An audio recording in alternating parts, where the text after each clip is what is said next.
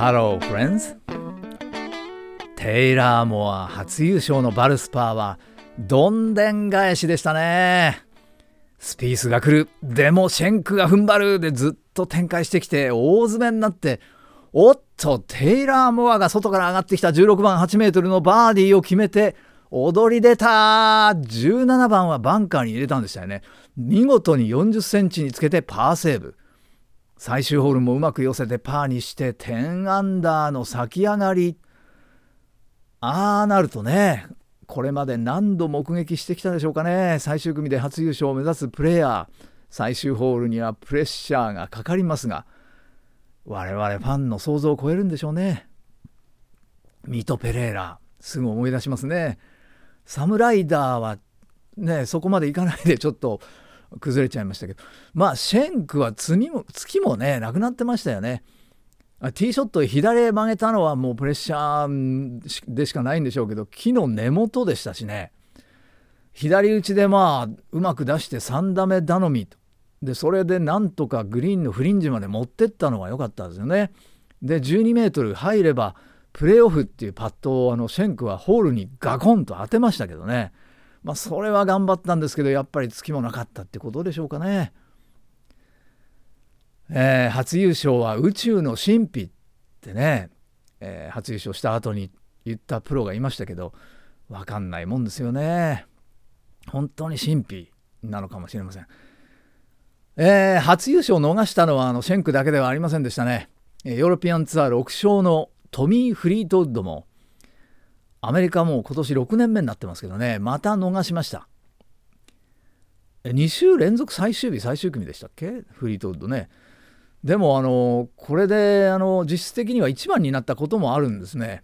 えアメリカでの賞金獲得額が通算で15ミリオンを超えたんですけど優勝してないで一番稼いでる選手ということに実質的になりましたかね。まあ金額的にはまだキャメロン・トリンガーリーがもう17ミリオン近く稼いでリブに行っちゃいましたけどね。まあトリンガーリーはもう増やせませんので今年中にフリートウッドが抜けるかもしれませんね。えー、リブの方はねアリゾナの試合だったんですけどダニー・リーが突然向こうに行っちゃって2試合目で勝ちましたね。あれプレーオフでしたけどね。勝っていきなり4ミリオン。テイラー・モアは1.458ミリオンということでね、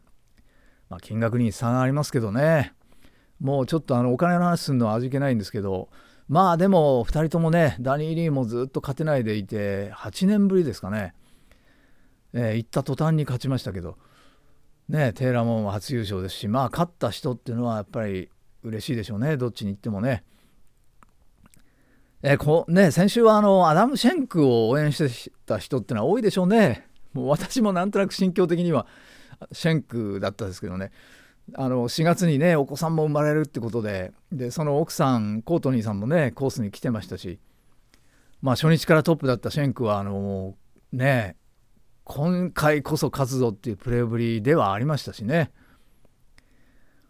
えー、一つねあのやはりあの NBC の中継チームも話題にしてたんですけど彼の名前のことをねやっぱり話しておかなきゃいけないなと。彼の名前はねシェンクですけどね綴りも SCHENK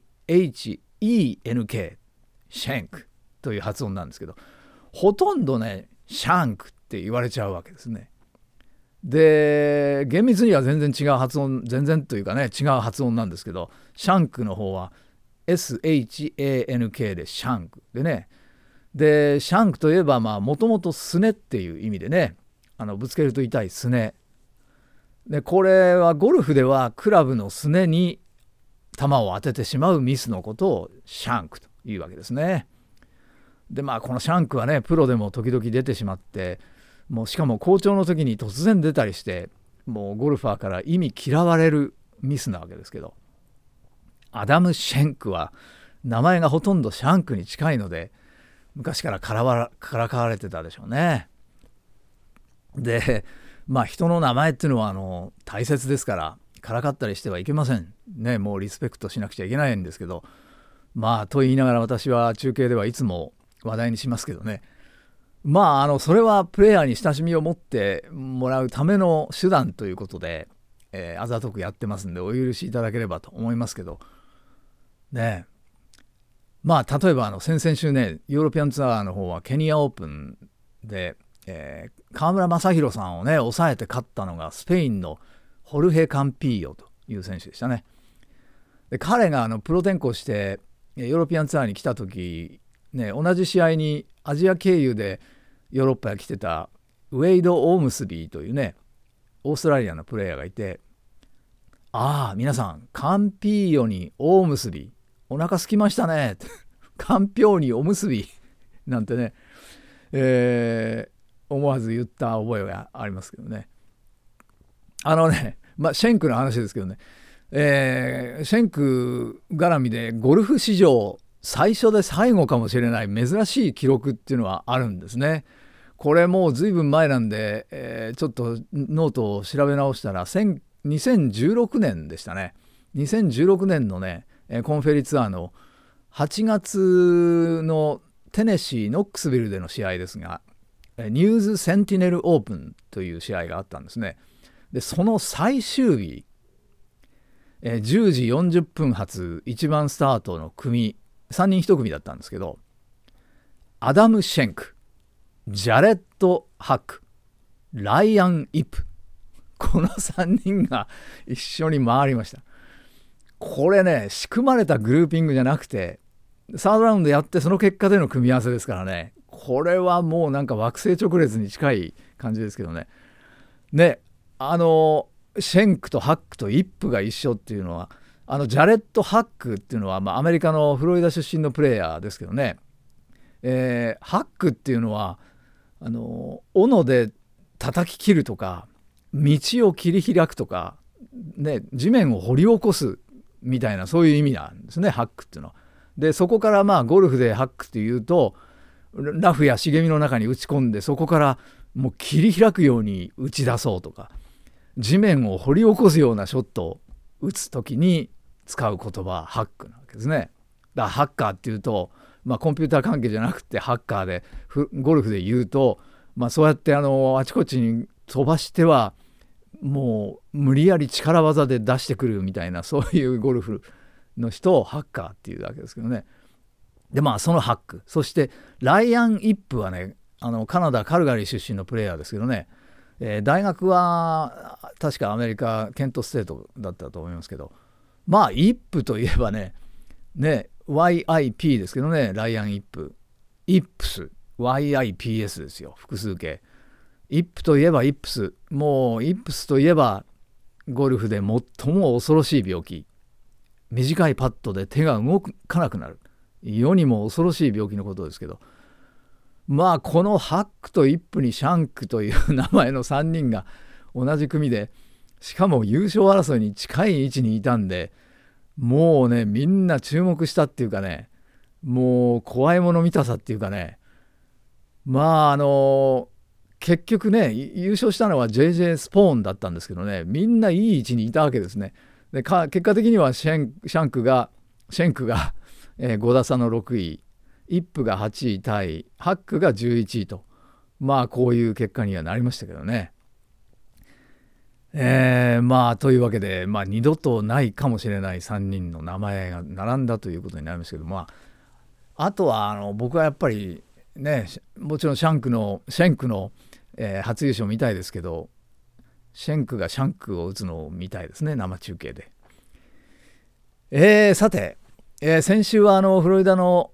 ね、連戦最後のイニスブルックでの試合でしたけどねイニスブルックのリゾートのコースでは90年代には JC ペニークラシックっていうイベントをやってたんですね。まああのフル株のツアーファンの方は覚えてらっしゃると思いますけど JC ペニークラシックはまあ元を正せば60年代からずっとやってる男女のコンビで戦うチーム戦だったんですよね。で、まあ、JC ペニークラシックはあの90年代の終わりにはあのプロ転向したばっかりのタイガーがケリー・キーニーと組んでましたねあの時ね。で話題を呼びましたけどケリー・キーニーもあのタイガーと一緒の年にプロ転向したんですけどキーニーももうタイガー張りのね強いアマチュアで、えー、テキサス大学ででしたよね。全米女子アマ連覇してね。で96年にプロになったんですよね。でまああのまあそういう話題もあった。で99年まで JC ペニークラシックやってましたけど終わりになりましたけど今年ね新たに男女混合の試合が復活するんですね。グラント・ソーントン・インビテーショナル。12月の8日から3日間フロリダのネイプルズのティブロンゴルフクラブでやるという話ですが、え PGA ツアーの16人と LPGA の16人が2人で1組になって、え賞金総額400万ドルをかけてやろうというものなんですね。まあ12月ですからねまだね誰が出るかっていう話は早いんですけど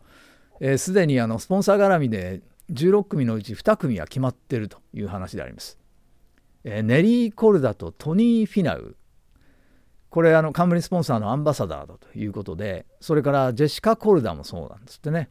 でリッキー・ファウラーも入ってましてですからコルダネリーとフィナウが組んでジェシカとリッキーが組むというのは決まってるらしいですね。まああのチーム戦のね年末といえば QB シュートアウトっていう試合がありましたけどあれがまあ終わりということでねあれはまああのシャークシュートアウトでしたからね。ノーマン絡みだったということもあるんでしょうかね。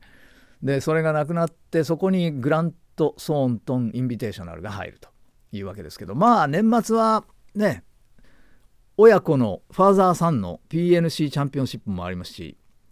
えー、チーム戦の楽しみが今年の年末もあるということになりますね、えー、楽しみです。さあ今週は5日間日程のマッチプレー、ね、WGC はこれで終了ということになりそうですけども、えー、ワールドランキング上位64人でマッチプレーをやろうということですね。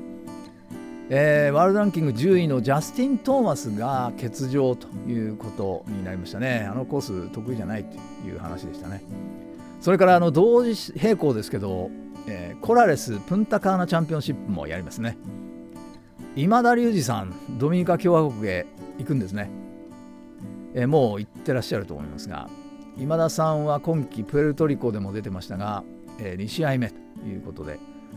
まあ、あばらの調子を見ながらということなんでしょうこれね。ということで、楽しみな2つの試合が今週はあるということになりました。